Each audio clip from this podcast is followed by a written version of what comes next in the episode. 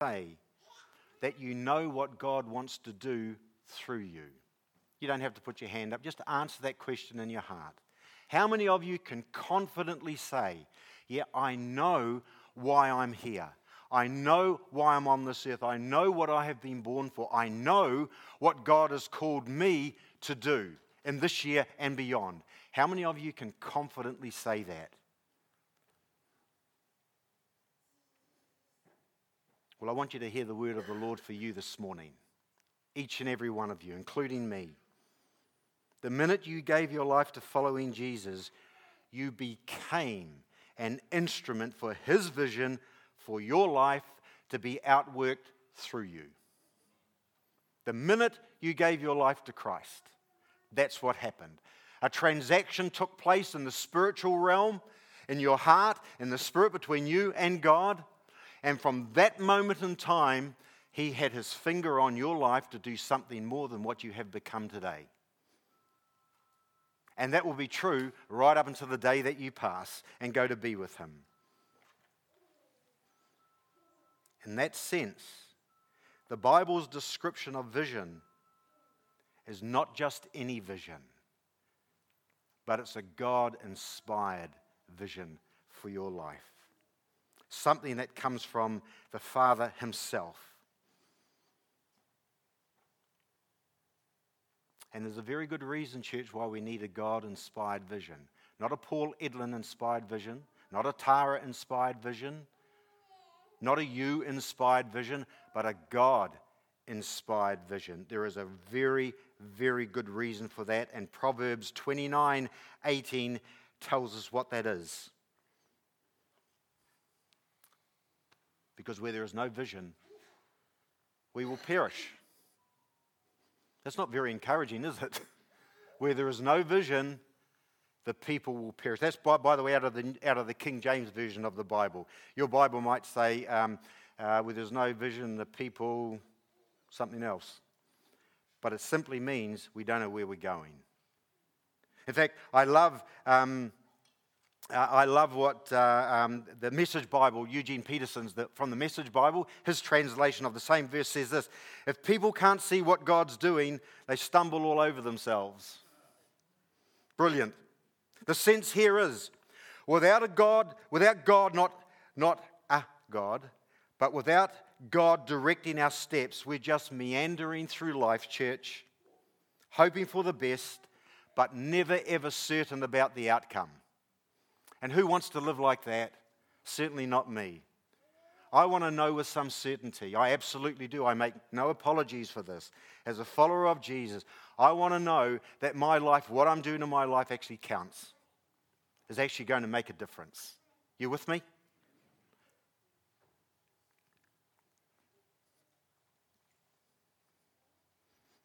But Proverbs 29 18 goes on to say the second half of that verse. But when they attend to what he reveals, capital H, talking about God, when they attend to what he reveals, they are most blessed and who does not want God's blessing over their life? So, clearly, having a God inspired vision, some clearly divine, defined direction to head is actually a God idea, and it's really, really important. Would you agree? So, this morning, as we begin 2023, I want to look at one example from uh, Habakkuk, which I'm sure you've turned to, chapter 2, verses 1 through to 3, of God downloading vision for the good of his people. Now, notice it's for the good of his people. He gave it to Habakkuk, a individual person, but it wasn't just for him. It was for the whole nation. It was for God's people. And that's true of us, the church. So I'm not going to um, exegete this text in the classic sense, but instead I want to tease out from this example just three biblical principles of vision. And, church, why having a vision for your life, and by the way, by implications for our church, which we do have, is both godly, it's beneficial, and I would suggest to you this morning is absolutely essential to have for your life. So, you with me, church? Come on this journey. Let's read Habakkuk uh, Habakkuk chapter 2, verses 1 through 3. As I said, it's the New King James Version that I'm reading from. I don't usually, um, uh, I, am an NIV person, but because it uses the word vision in the text, that's why I, I chose this particular version. So here we go. I will stand my watch, Habakkuk speaking, and set myself on the rampart and watch to see what he will say to me and what I will answer when I'm corrected. Then the Lord answered me and said, Write the vision and make it plain on tablets, that he may run who reads it. For the vision is yet for an appointed time. Notice that. Yet for an appointed time. But at the end, and listen to this, it will speak and it will not lie. Though it tarries, in other words, though it might, you might have to wait for it for a period of time. Wait for it, he says, because it will surely come. It will not delay. How many of you here this morning have got a vision? God gave you something, maybe, maybe last year, the year before, 10 years ago, 20 years ago, even more. God gave you something and it's yet to be fulfilled. Put your hand up, please. If that's you here this morning, well, God's speaking to you this morning. Be encouraged. Be encouraged. I'll never forget coming into pastoral ministry, something I never ever wanted to do, by the way. And that's, that's true. My wife will tell you that. Some of the people that knew me were hoping that it never happened. But anyway, there we go. You're not supposed to laugh, Tim. That's not real. yeah, you remember, that's right. That's right. It's so good to see you two this morning. Welcome. Um, that all those years ago, and, and um, I'd, I'd been work, do, getting on with life. Excuse me, I'd been in a career, 20 years in a career, doing a whole lot of other stuff, and decided that, and I became a Christian during that time, and decided that uh, I wanted to do something completely uh, different. And I, and I well, we ended up going to Bible college, but I never went to Bible college to be a pastor. That's the truth. I did not go there to train to be a pastor. Halfway through my time there, I did three years full time, halfway during my time there, God did a work, God did a number, and He might be speaking to some of you this morning. God did something. He changed my heart. And one, one night was, well, I'll never forget it. One night, one of the lecturers took, lecturers took me aside. Um, we had a night, night session, it was on mission actually, of all things. Took me aside and he said, Paul, um, we need to have a chat. And we had this conversation. And he sowed a seed, and the result is what you see today. See, that's how God works. God works, sometimes He works under the radar, sometimes He'll be above the radar, sometimes He'll, he, and most times He'll work really quietly, sometimes in a loud voice, but often it's just that still, quiet nudging. Now, that was 40 years ago. 40 years ago. Yeah, in Irie, 40 years ago. Where has time gone? So, some of you may still be waiting. Here's my encouragement to you this morning stay the course. Don't give in. Don't give up. Stay the course. Because if God said, if it was God that said it, God will do it. He will do it. So, I wanted three principles from the verses for releasing God's inspired vision for your life. Three principles. Number one is this first, you must feel it.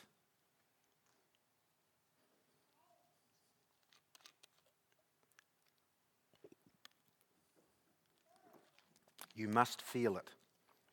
If you read the book of Habakkuk earlier in chapter 1, um, Habakkuk says this The burden which the prophet, prophet Habakkuk saw, underline the word burden. Now, the context, you know, in this church here, we talk, context is really important. When we're speaking out of Scripture, we've got to put it into its right context.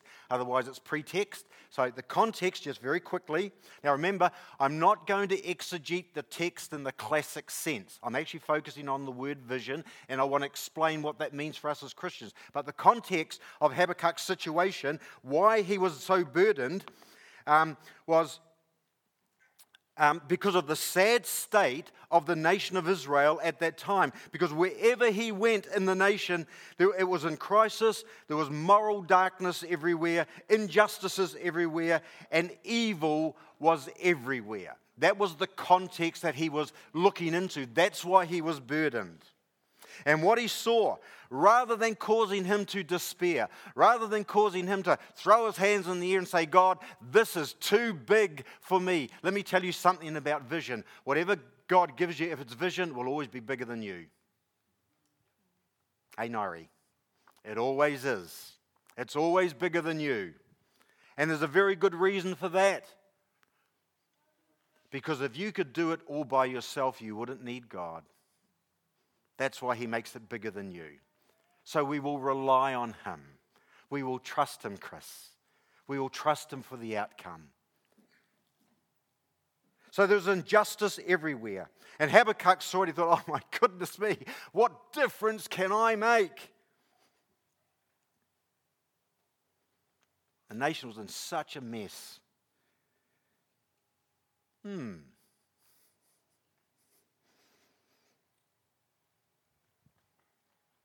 Here's my point. Before God will give you a plan, He will burden you with the problem. He will lay it on your heart, He will lay it on your spirit. He will burden you with a problem that He wants you to work with Him to solve.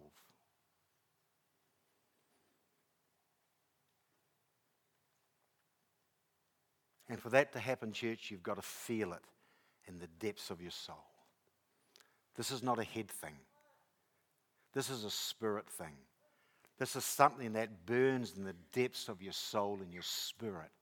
It bubbles there the whole time. You feel it. You probably go to bed at night and you think about it. You may even dream about it. You wake up in the morning and boom, there it is. You're having breakfast and all of a sudden, it, there it is again. It's burning in your soul. See, I'm not talking here about a casual thought, an idea that just pops into your head. I'm talking about something that simply will not go away. It's always there and it stirs your emotions. So I've got a question for you. How many of you here this morning have a desire been, that God has laid on your heart that burns in the depths of your soul? Don't put your hand up. How many of you this morning? Because I will guarantee there will be some of you. I will guarantee it.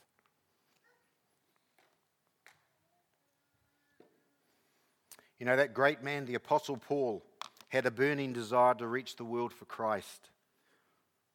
And he eventually succeeded, actually. But before he had been attacked, shipwrecked, even left for dead, instead of giving in to defeat, they stuck him in prison. You know what the guy did? He turned his prison cell into a writing area. So he wrote half of the New Testament in prison. Instead of giving in and saying, Wow, I can't do this, he said, I can do that. And that's what he did.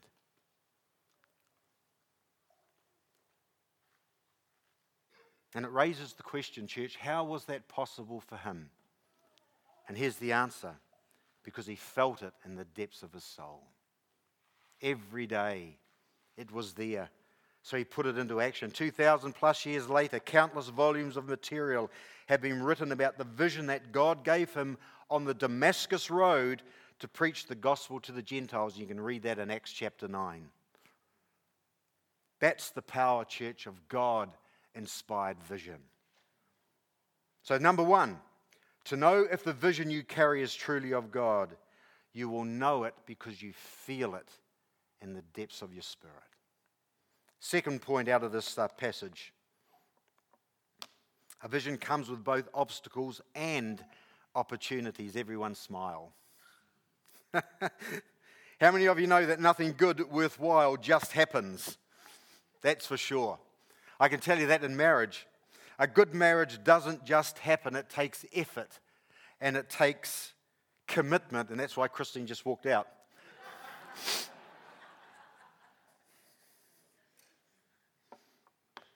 now, sure, it begins with, with attraction and love. Of course, it does. But it also takes a lot of work, sometimes hard work, a lot of commitment willingness to forgive, and an awful lot of grace. But on the other side of that, church, is the potential for happiness, pleasure, and enormous fulfillment. on the other side of that. Here's my point there are obstacles for sure, but there's also incredible opportunities.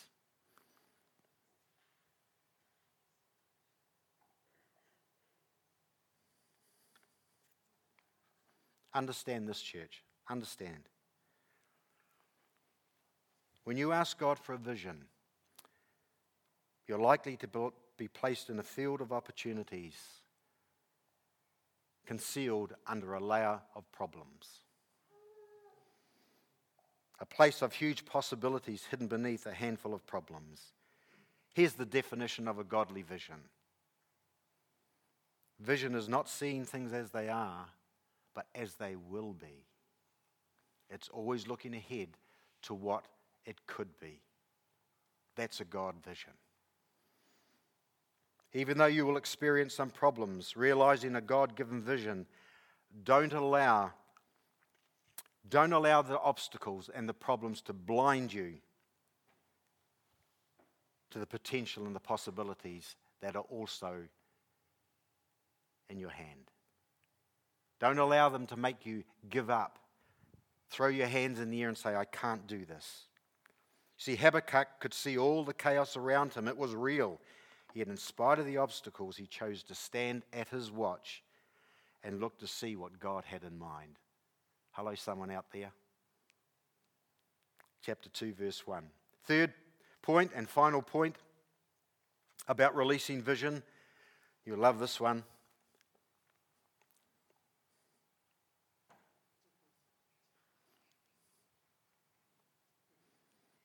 Everyone say quitting is optional. it's an option for sure. It's certainly there. And God won't hit you with a big stick if you choose to go down that path because we've got free will. We can choose. That's our choice.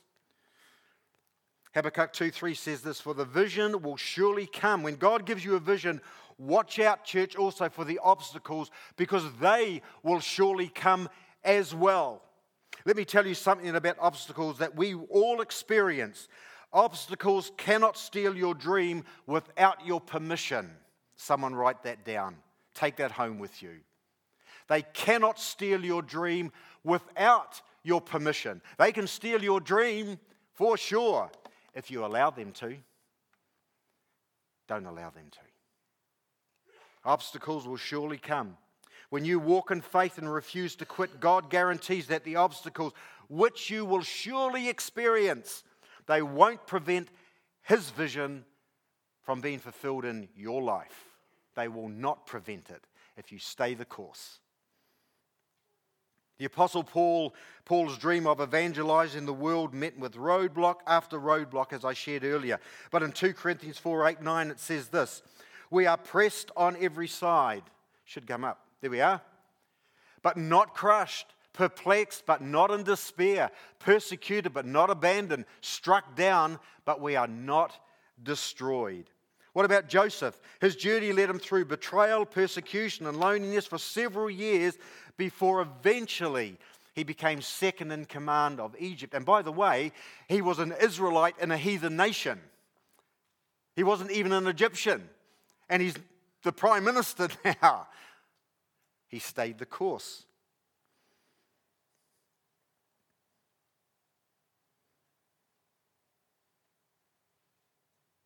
You know, Joseph could have quit.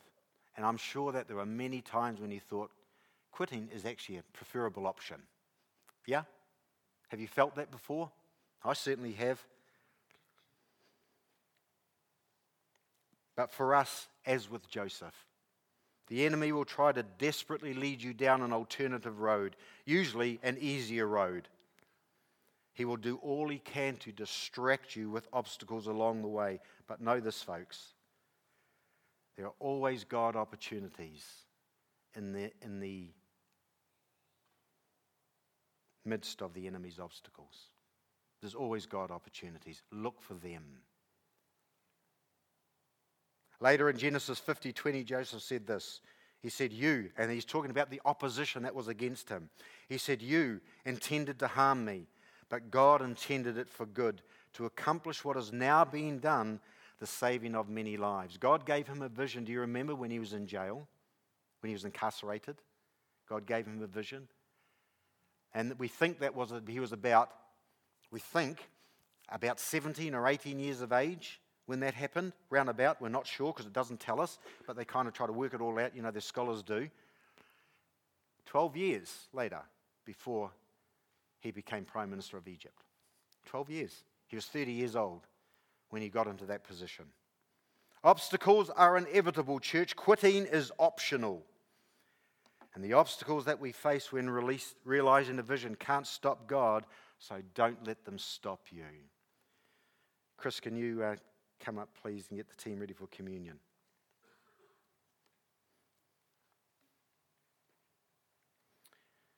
I firmly believe, church, the two most important days on your li- in your life are the day you were born and the day you find out why. How many of you here this morning have really no idea why you're here?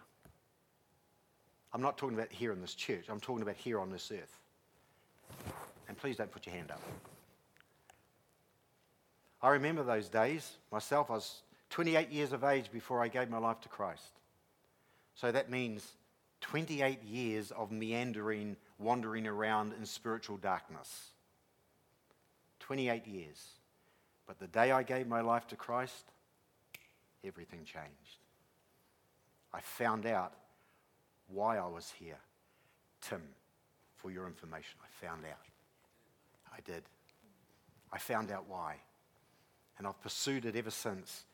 And it's had its ups and downs, but I have no regrets. Well, actually, I do have some regrets, but God has always been faithful, always been faithful. He's never let me down, never let us down. So I believe the two most important days in your life are the day you were born and the day that you find out why. So if you're here this morning and you don't have a vision for 2023, on beyond, ask God for one. Ask Him. Don't ask me, for goodness sakes. Ask Him. And if you're here this morning and you've already accomplished what God has called you to do, ask Him for another vision. Don't sit there and retire. Please don't do that. Ask God for another one. And can I encourage you, church? Discover it, believe it, and go after it.